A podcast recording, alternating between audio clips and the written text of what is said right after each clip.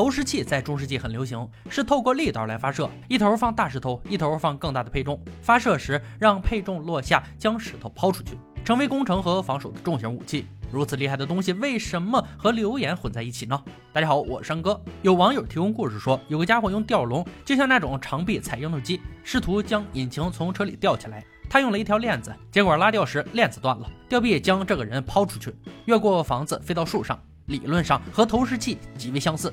除了对伤者表示同情外，留言挑战组更想知道这次意外真的比投石器还厉害吗？想弄清楚，先要做出完美的计划。一台大型起重机、几个货柜和对高机等同时运转。假人老兄被放进吊篮，吊篮用链子吊着一个汽车引擎，在适当时机拉动快速装置，引擎掉下去，假人从篮筐里飞出。但这事说起来简单，实际上非常棘手，必须发挥所有本事。首先要找起重机。这可不便宜，租一台似乎是最好的解决办法。但是有人敢把这东西租给破坏达人吗？不过事情很快就有了转机，居然有台二手起重机要免费送人，只是重要的引擎已经坏了，维修大约需要三千元。杰米在心里快速盘算一遍，认为并不划算，并且四十尺长吊臂属实有点短，但在城的另一头有更大的起重机，这台破旧的老爷机有六十尺长吊臂。更惊喜的是，同样免费，液压机运转正常，所有的操作装置也没有问题。主人却不知道他为什么一病不起，猜想应该是电路老化，但这些问题都难不倒留言挑战者小组。他的主人告诉我们，在起重机上工作很危险，每年的意外造成数十人丧命，多次提醒操作时的注意事项。好在不管结果怎么样，倒霉的只是假人老兄。几人把早就散架的假人重新组装，肩膀用钢铁连接，因为承受撞击时钢比铝更坚硬，用电线和胶布做了心脏塞回胸腔。此时停车场一团乱。因为起重机马上就要到达这里，这台起重机几乎能靠电池操作，因为不需要引擎运转。但这么做要用上大量电力，不断充电。而起重机不止线路老化，连油箱也出现破洞。经过修补之后，这个大家伙终于颤颤巍巍地启动了。但由于机器比较潮湿，油气味极重，动力也不怎么给力。不过有电池发电的紧急备用系统，这样也能进行实验，只是效果差一点意思。耗费的时间也比较久，杰米对烧油这块给出了自己的建议：把整个油化器拿下来，清洗掉上面的灰尘，清洗大部分零件后，本以为是油化器里的浮筒被堵住，但杰米注意到接触点很热，应该是没有分离。重点维修此接触点后，起重机开始正常运行。接着就在引擎和吊篮之间装上链子和加速装置。等绷紧后，拉开加速装置，测试假人老兄能飞多远，是考验小组人员的关键。亚当再次提醒，要很用力才能拉开承重的加速装置。不止如此，还要向上或向下拉，因此链子上最好要装上滑轮，将力道从旁转移过来。正式发射时，人最好不要靠近，投掷者的吊臂不会伸长。随着倒计时，拉开加速装置，但结果却差强人意。假人还稳稳地站在高处，俯视着下面的笨蛋。重来，吊臂抬高到同样位置，然后完全伸长，希望这样放掉引擎时能产生更强的甩力。但结果依旧，假人还是纹丝未动。之后有人想到一个可能：如果假人从车里吊起引擎时，人在吊篮里，也许引擎被卡住，但他却不知道。这样的情况足够扯断链子，而这样真的能造成差异吗？第三次实验进行中，结果只是轻微颤动，稍有如同无。几个回合的操作后，才发现难度不是一般的大，而实验不可能就此结束。几个人很快决定改变策略，计划如下：三万磅的起重机放在四个货柜顶端，一前轮为支点将吊臂卡住，一旦放开，起重机甩动的庞大重量会将可怜的假人抛向上空，就像中世纪的炮弹一样。这个计划大胆又疯狂，但符合留言挑战者的作风。首先将货柜堆叠起来，必须要承受起重机的重量，接着将钢管焊接到前轮。保证两者之间不会脱落，吊篮尽量前倾，最好一甩就能甩出去的那种。因为坡度不够，很可能是直栽到地面。为了增添乐趣，要让吊篮更靠近货柜，只是这样就要用堆高机来拖。一切准备就绪，马上迎来真正的实验。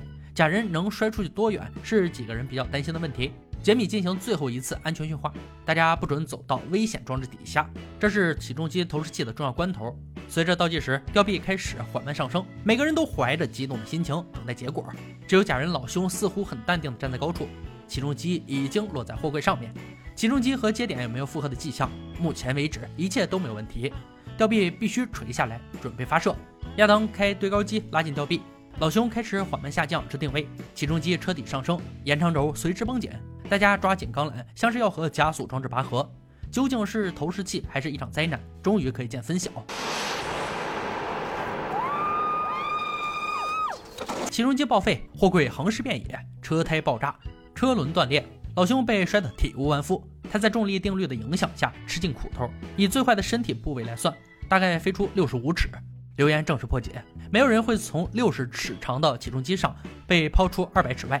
起重机事故只是被无限放大的结果，它的力道和中世纪的投石器相差甚远，消耗巨大的实验到此结束。接下来整点关于生活的留言：全球汽油价格飙升，大家都想着省油钱，但怎么才能真正达到省油的目的？开窗还是开空调？这个问题在车友之间激烈争论。据说大热天开车，空调全开，车窗关上，要比开窗关空调更省油。听起来似乎没什么问题，但开窗会造成很强的阻力，也是费油的一种体现。真相到底是什么呢？还需要留言终结者给出具体答案。杰米和亚当会进行两个实验，在阿塔蒙赛车场，两名汽车电脑大师协助进行第一个实验。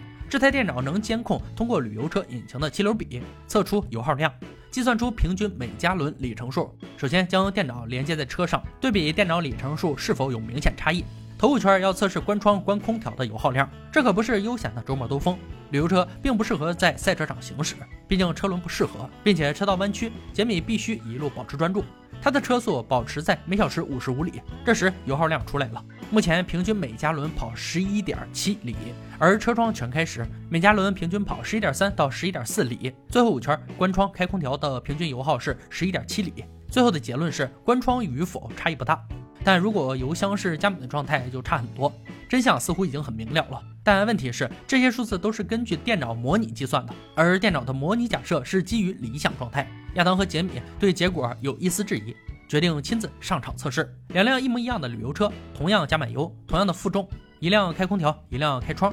逻辑很简单，油耗量最多的车会先停，这是七小时的马拉松啊，足以让人神经紧绷，而且有其危险性。